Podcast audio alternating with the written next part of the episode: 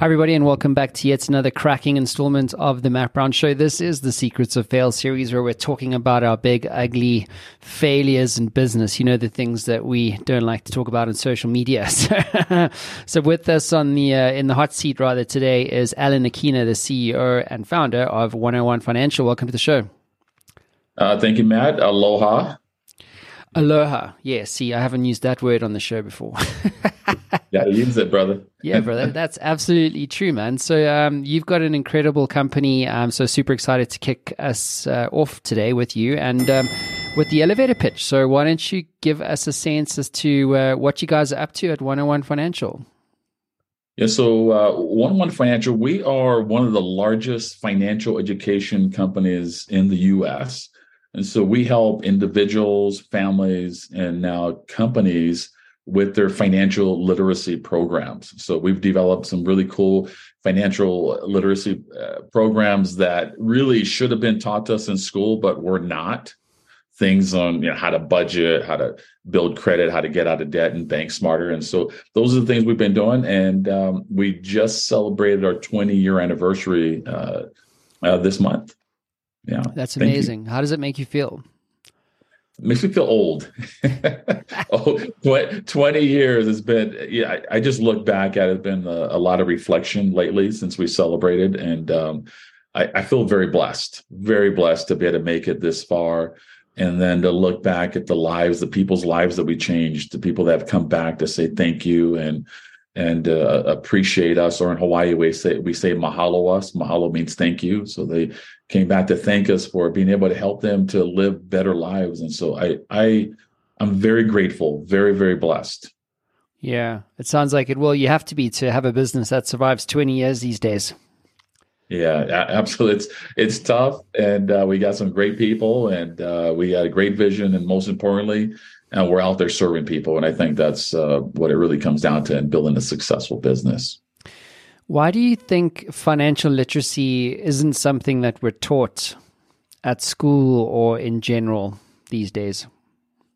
Yeah, you know, I have my own, you know, my personal feelings. I, I, just think because the the large banks, financial institutions, uh, they're connected. Uh, with the government and uh, you know they don't really want us to be educated right? Because the more educated we are the the more decisions we can make on our own. But if we are not educated we need to rely on their advice more. We need to take their advice. So well you need to get this loan. Okay all right the bank said to get this loan so must be good or we need this product. So this must be good because they said it is and then when you dig under the under the hood, you look under the hood, they're like, oh my gosh, this this made them the most commission, or you know, this did that for them. It didn't really help me. And so that that's sort of my personal feeling. And then I also believe that it, it, it's it's harder to find uh, people to teach it at the schools. There there are people that are qualified that want to teach financial education, but they just don't have the resources to be able to provide that to the youngsters. Mm, absolutely. So um, Alan, you've obviously had, uh, you know, probably a thousand failures for every year you've been in business, but I'd love for you to uh, pick one of those uh, struggles, those uh, stories of fail for our audience around the world. So kick us off. Yeah, many, many failures, Matt. Uh, but the one that uh, comes to mind is the the failure in my mind. Meaning, meaning this. When I first started my company just over 20 years ago, I I was passionate, I was excited about it, but I I was doubting myself. Like I in my own mind, I wasn't good enough to run my own company. Like I didn't want to be the CEO of the company. I, I literally was calling people that I knew, people that I thought would be good leaders for this. Like, hey, I got a great idea. This is the, the mission of the company to bring financial literacy to everyone you know, come run this for me. And I'll just be in the back. I'll be the biz dev. I'll do this. And and so in my mind, I was doubting myself. I was thinking, I was thinking these negative thoughts, right? Which created the fail in me. The negative thoughts was like, I'm not good enough. I'm not qualified. I I don't have a business degree. In fact, I, I was a dropout of college at that time. When I started the company, I had actually dropped out of school, out, out of the university. And then I would say things like, you know, I come from a small town. you know I, am from a small island. I'm on a small town called kahuku on the north shore of oahu. When you start using those words right those those words they they affect you over time. I didn't realize that. I, I didn't realize that and and uh, until later. It, this was a, a, few years after my business had got going. And then i started um, saying to myself why not me? I was like started asking myself why not me why can't i do this because i couldn't find anybody to run the company and things were things were going okay but then as I started to say that over and over again, instead of saying the small words like I, I can't, I'm small, I don't have a, a degree, I don't have the experience, I started saying, why not me? Why not me? Then, then it started to become more confident, like, why not me? And this was like quietly in my head. and then it started to grow. Like, then I started to believe it. I started to believe in myself. I started, started to overcome that that negative challenge, right? Mm. Yeah, it's uh, it's such a powerful idea. I think we it's come up on my show a few times that excuse me, it's this idea of imposter syndrome. You know, it's uh, I remember you know eight years ago when I started this podcast, like I was like, no one's going to listen to this. Yeah. no one, no one's going to come on this show. I mean, I'm only Matt Brown. Like I've, I've never hosted a, a you know a, a, show before. I wouldn't know what to say to a CEO you mm-hmm. know um, and then you know fast forward 600 episodes and uh, eight years in a global audience and now you go hmm why not me you know so i resonate with that yeah th- those three words have, have ultimately changed my life. It changed the course of my company. Because here's what happened after that matt. As i started to believe it more i started to believe in myself. And i started to see myself more as a leader more as a ceo and then once that clicked once it clicked the, the entire velocity of my company changed. And, and from that point, we just started going on this growth spurt.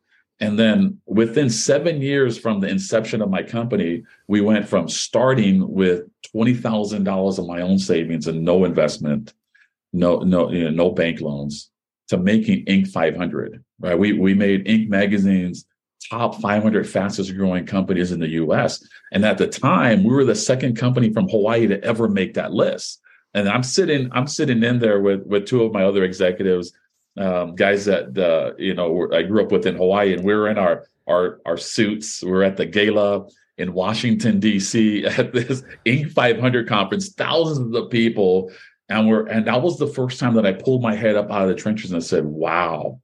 Look at what we did. We met all these other entrepreneurs, these other CEOs and founders and they were they were impressed with us first because we were from Hawaii and like wow what is a company from Hawaii doing at Inc 500 in Washington D.C. and then secondly they saw what we were offering. We, we were offering the ability to change people's lives through financial education. And they're like well we just sell rims or we we have a CRM we do this right? And and um and I realized at that moment that I, am I'm, I'm here. I can do this, and um, and I started incorporating that into my teaching, helping people to believe in themselves more. And uh, and then funny thing is um, that was in 2009. Um, in 2010, I I ended up I ended up going back to college in 2009, the year we made Inc. 500, and I would take a class here and there. So I graduated college in 2010. So we're we're Inc. 500. I'm going to college. I'm working. I'm raising a family, and uh, it was just an amazing time that when I look back on everything. Absolutely. So when you look back uh, at, at, that time, uh, Alan, what strikes you as a key lesson that you learned from that experience? Um, I think you have to pour into yourself, right? If if you are a leader, and we all have those those self doubts, right? We have tens of thousands of thoughts that go through our mind, and I think entrepreneurs it, we we probably double that amount than the average person, right? I mean, Matt, I'm sure your brain doesn't go to bed. I I I mean, go to sleep. It's hard for me to turn off at night. Uh, so we have all these thoughts, and and a lot of those thoughts are negative.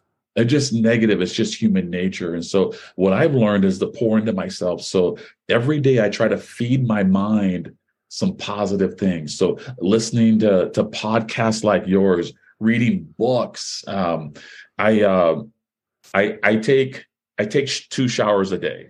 Okay. I average my average shower time is about 11 minutes and 14 seconds. Okay. And what I do is I listen to a, a YouTube clip that's around 10 minutes or so in, in, my shower. So so every day I'm getting a minimum of 20 minutes of education just from showering and I'm listening to different topics, you know, topics like yours, or uh, lately I've been listening to Warren Buffett. I love Warren Buffett, so I've listened to all of his talks and even uh, old school Earl Nightingale recordings on uh, on these records that I'm listening to while I'm in the shower. So just imagine every day I'm picking up 20, 30 minutes, sometimes in the car. Half the time I'm on a call, half the time I'm feeding myself. So there's another 15 to 20 minutes. So I might I might get an hour a day and if you do that consistently, week in, week out, month in, year and years and years, you you have all of this these positive vibes that will fight the negative thoughts, the negative feelings, the self doubt, and and that's when you start to grow. Mm-hmm. And then let's go back in time. What would you do differently? Ooh, I um I, I think I would have tried to hire um, uh, people for the right positions earlier on. I, I, think I would put the right people in the right seats on the bus that we're in. But I was growing, I was learning. I, I was a biology major in college, and I dropped out of that. Right, so I didn't really know. So I didn't take any accounting or business classes. So I was kind of figuring out. So I was doing a lot of it on my own, and then it was easy to find people that were smarter than me because I was already kind of dumb anyway. So that was the that was the easy part. But find the right people, putting them in the right positions, and then letting them drive and let them let them go. I think I would have done that earlier on in my in my career. Now I've learned that after 20 years, and we're you know we're we're building um, a new digital bank, and so. Uh, I, I, have been hiring the right people. We got PhDs and we got you know specialized people that are super smart. Um, and it, it seems like it that's working better.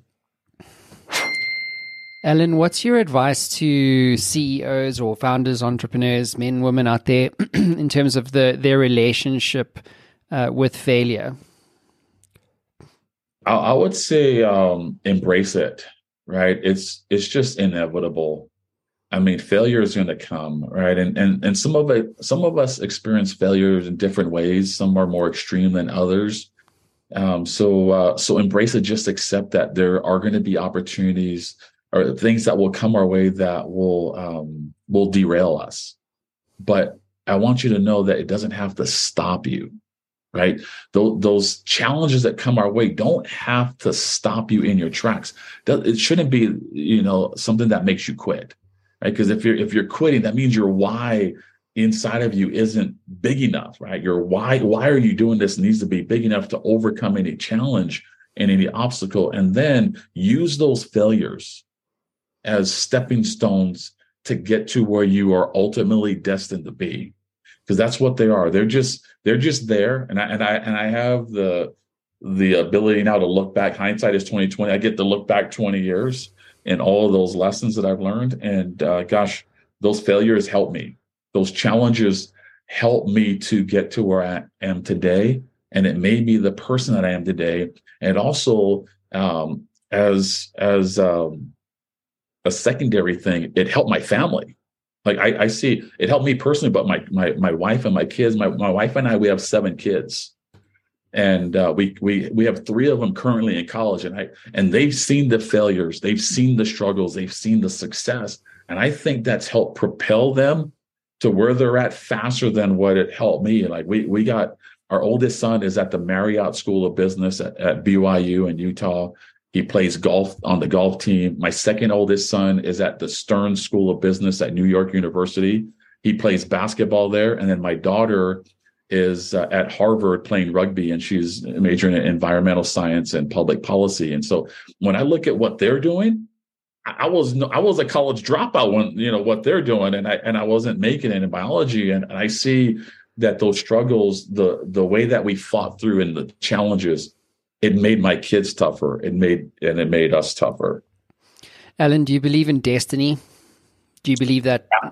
Do you believe that failure is a way to uncover what your destiny should be? Absolutely. I, I believe we all are destined for greatness. We got to go find it.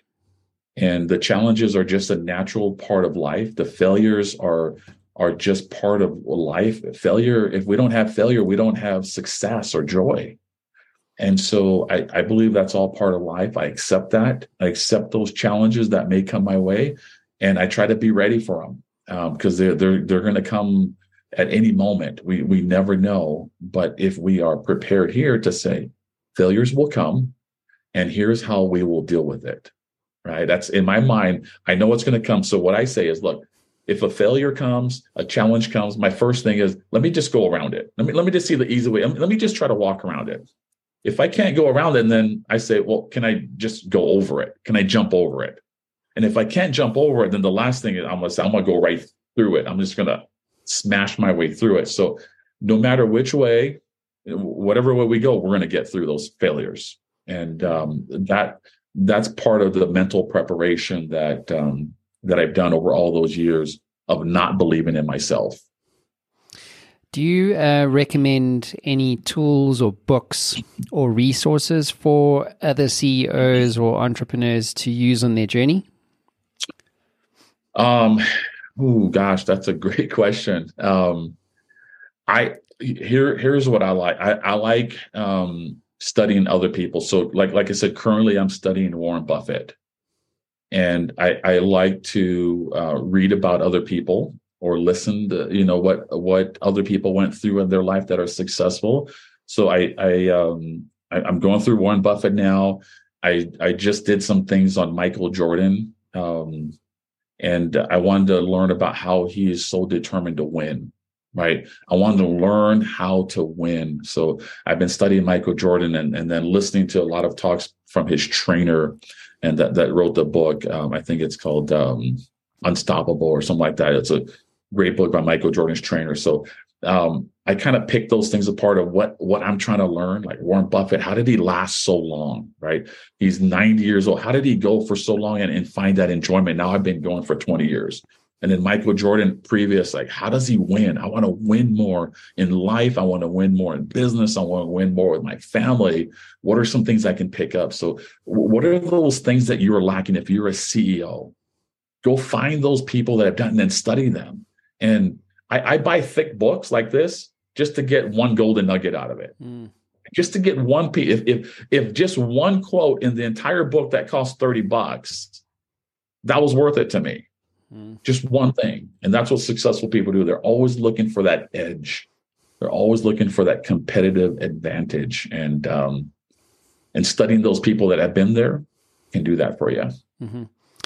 Alan, what an incredible story, dude. Uh, you know, truly inspiring. Thank you so much for being on the show and, and, you know, specifically being vulnerable in terms of sharing your own personal journey of failure and success. So thank you for being here. It's been a real privilege. Thank you, Matt. Appreciate you. Alrighty. Thanks, everybody.